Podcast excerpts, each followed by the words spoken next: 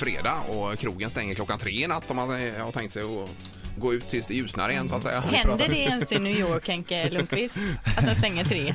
Jo, vissa ställen stänger väl tre, men det finns ju någon som är öppet betydligt längre.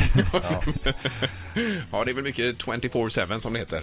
Ja, det, det finns ju um, någonting som går hela tiden. Ja, Så det, det är ganska spännande stad på så vis att det är en, man känner den där energin. Nu när man kommer tillbaka var det borta i två månader. Man är som ett litet barn på julafton. Man bara känner hur energin flödar när man kommer in i stan. Så jag, jag tycker alltid det är lika kul faktiskt. Ja men det måste vara världens fräckaste stad, eh, New York. ja, en av dem i alla fall är det. Men vad är de hetaste ställena i New York nu? Eller distrikten? Eller vad ska man hålla sig? Liksom, vilka delar?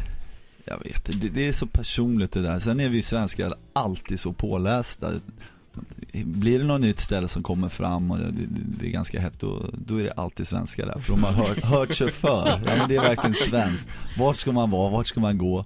Jag tror andra eh, nationaliteter, de, de är inte så noga med det utan man, man utforskar hela stan. Men Man slinker sen- in lite ja, här. ja, Ja, man ska vara lite extra på. Men det finns något för alla. Ja. Det, det är det som är- gör det speciellt. Är det många som eh, besöker din, eh, din restaurang i New York? Jo det är det. det är Många svenskar? Ja det är ganska mycket svenskar så det är kul. Um, Den ligger i tri Tribeca heter Tribeca, det. ja. lilla Tinys ja. Det är ett litet kryp in där. Det är, det är god mat, det är ganska mysigt ställe men det, det är ju ingen jättegrej liksom. Nej, Utan, men det, det, hänger, det, hänger inga hockeyprylar på väggen. nej det gör det Nej. inte. Nej. Det är, det är bara ett litet kul projekt jag har med några kompisar och, och eh, jag har sagt det tidigare men just att ha flera kopplingar till stan mer än bara hockey känns eh, kul faktiskt. Ja, det är klart. Är du där själv och äter också ibland? eller? Ja det är jag. Ja. Ibland åker jag ner och, och eh, hänger där lite. Och när du inte orkar laga något själv slinker du in där. Ja, precis.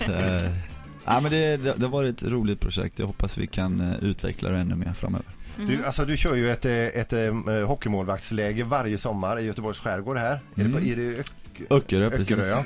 Eh, och eh, vad jag har hört då, du är ju väldigt flitigt där och, eh, och eh, är med ungarna och tar dig tid verkligen. Ja, nej, men det, det är också en sån här grej som har vuxit med åren. I början när jag hoppade på det här för en, eh, vad är det, 8-9 år sedan så var det mer, ja, ja det är klart jag kan hjälpa till. Men nu sista åren man har kört där så eh, det känns kul att kunna ge, ge tillbaka lite till, till de här unga killarna och tjejerna som eh, man ser sig själv i, i många av de här som, som kämpar där ute och, och det är kul. Framförallt de här yngsta. Det blir väldigt spontana grejer, både frågor men även hur, hur duktiga de är i tidig ålder tycker Ja. jag är imponerande. Ja, vad kul. Eh, men vem är mest på? Är det, är det ungdomarna eller mammorna? Ja, det är en kombination. Men det är väl aldrig annars så många mammor på läktarna?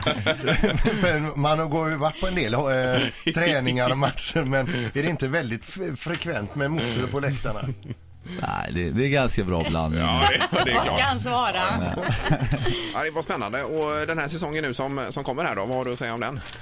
Ja, eh, som jag nämnde tidigare, vi är ny tränare. Mm. Och eh, när man har det, precis som Frölunda, så eh, vill ju de sätta sin prägel på, eh, på laget och på klubben och hur saker och ting ska skötas. Så det kommer bli lite nya rutiner, men det, det ska bli spännande att se ehm, hur vi tacklar det. Men jag har skakat tass och så eller? Nej, vi har inte träffats än. Nej. Utan, eh, jag har ju inte varit i New York eh, nu under sommaren, så det blir första träffen nu inför campen. Ehm, Men jag är ju fortfarande samma målvaktstränare nu som jag jobbar med i åtta år, så mina rutiner kommer inte förändras så mycket. Men Nej. eh, det är klart det kommer bli förändringar, helt klart. Mm. Ja, vad kul. Det är alltså, alla målvakter har en, en speciell tränare för målvakter är väldigt svåra att förstå sig på. Det de får det vara någon med psykologiutbildning och mycket tålamod. Ja, men det, det- det ska faktiskt bli en väldigt roligt år. Vi, dels har vi två utematcher på Yankee Stadium och det är något som man har drömt om ganska länge, ända sedan de startade här med eh, utematcher. Mm. Just att få spela i New York, det kommer bli fantastiskt. Och hur stor har vi ju- publik tar den?